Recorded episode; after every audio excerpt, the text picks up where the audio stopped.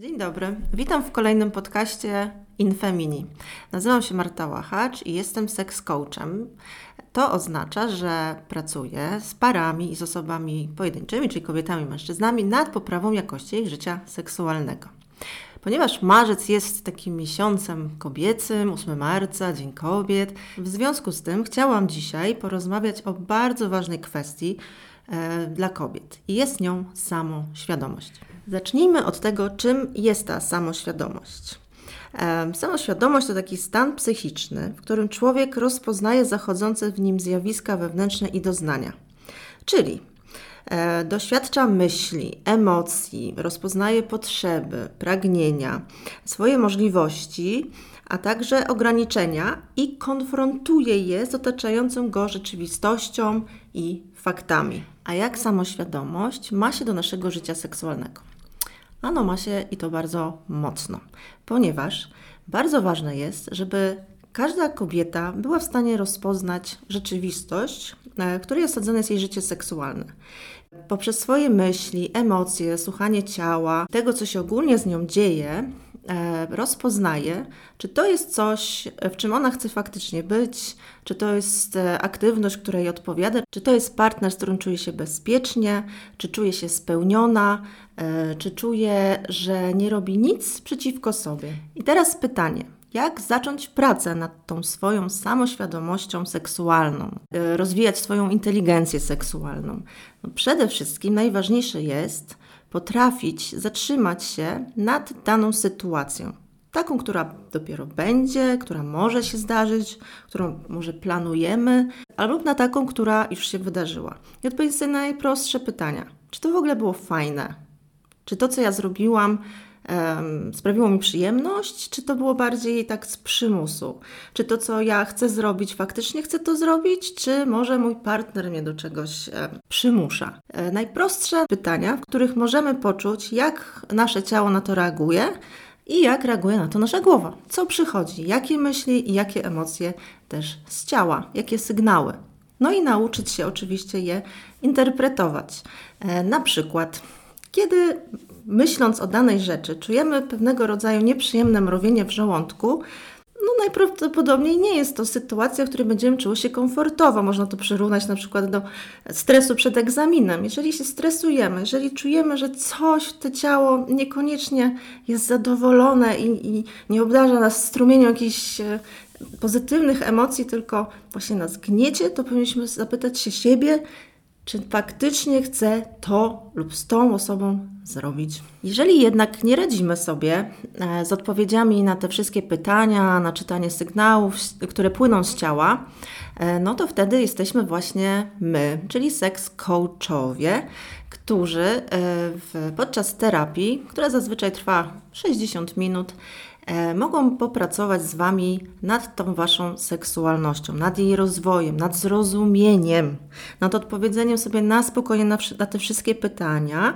i interpretowanie, rozumienie, świadomość. Te wszystkie rzeczy tam wypracowane gwarantuję Wam, że wpłyną bardzo pozytywnie na Wasze życie seksualne, ponieważ totalnie będziecie umiały końcu zrozumieć swoje ciało, swoje potrzeby i rozgraniczać. To lubię, tego nie lubię, to chcę, tego nie chcę. I co najlepsze, będziecie wiedziały, jak to komunikować. No właśnie, i teraz ta komunikacja, kolejny stopień wtajemniczenia.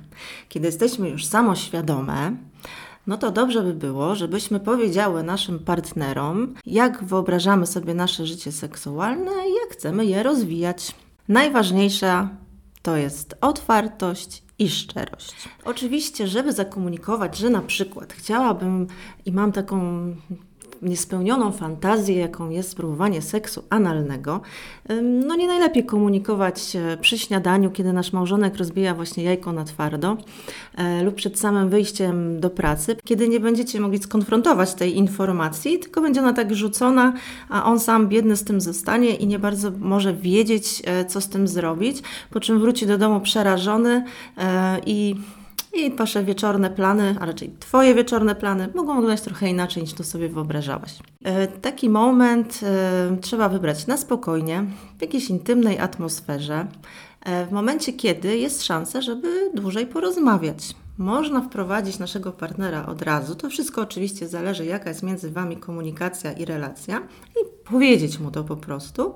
Może nie najlepiej też podczas sytuacji e, seksualnej, czyli w trakcie stosunku, mm, poprosić go o to, bo też również może dojść do, mm, do opadnięcia, podniecenia i jakiejś długiej dyskusji. Można też spróbować e, wprowadzić w temat partnera przy okazji jakiegoś filmu lub jakichś zdjęć czy artykułu. Każda droga jest dobra, byle nie zaskakiwać partnera, nie stawiać go pod ścianą, dać mu też szansę na reakcję, no i też nie obrażać się, nie obruszać, e, kiedy odmówi.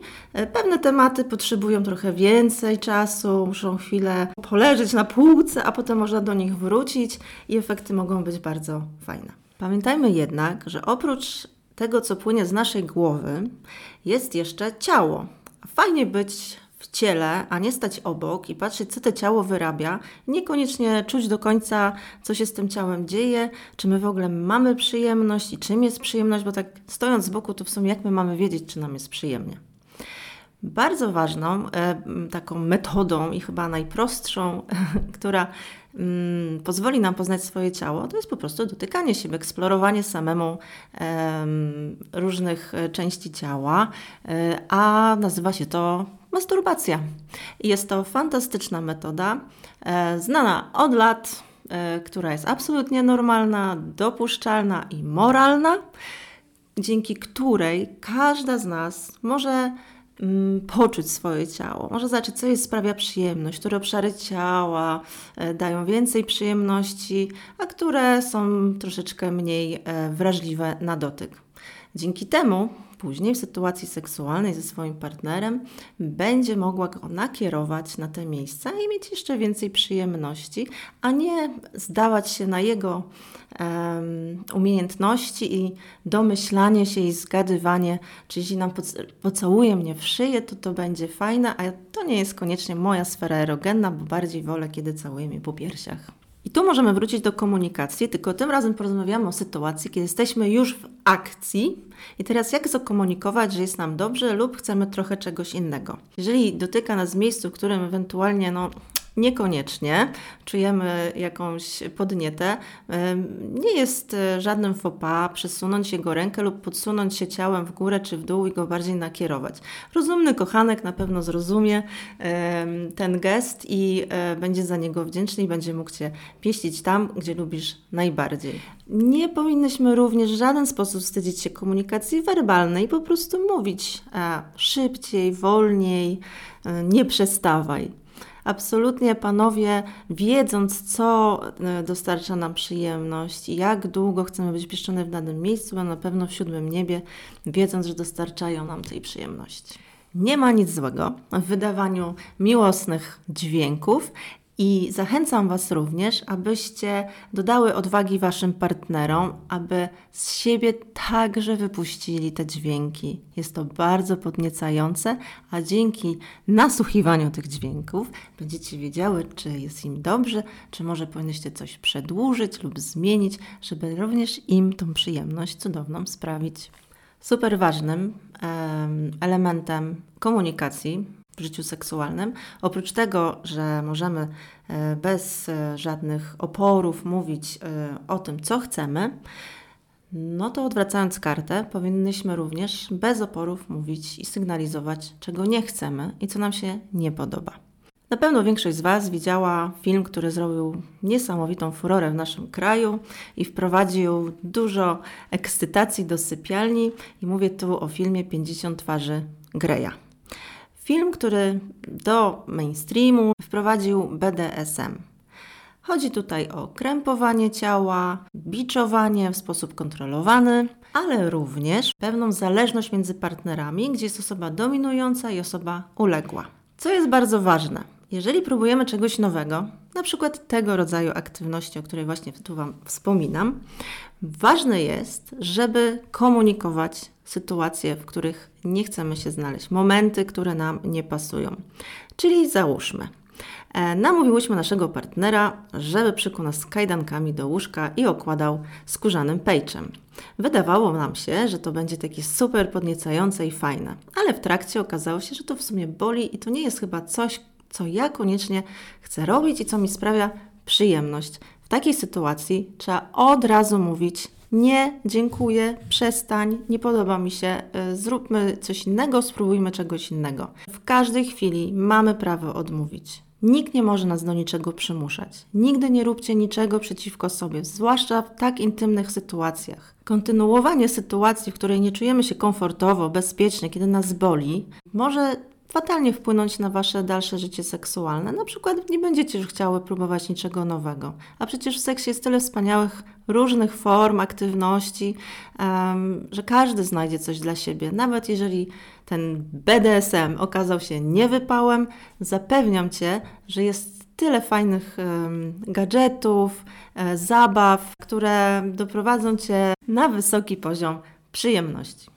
Podsumowując, jeśli na którymś z etapów, o których dzisiaj rozmawiałyśmy, poczujecie jakąś trudność, pamiętajcie, że jest ktoś taki e, jak sex coach, z którym możecie przerobić każdy temat, możecie przyjść z partnerem i pracować nad waszym związkiem i nad waszym życiem erotycznym.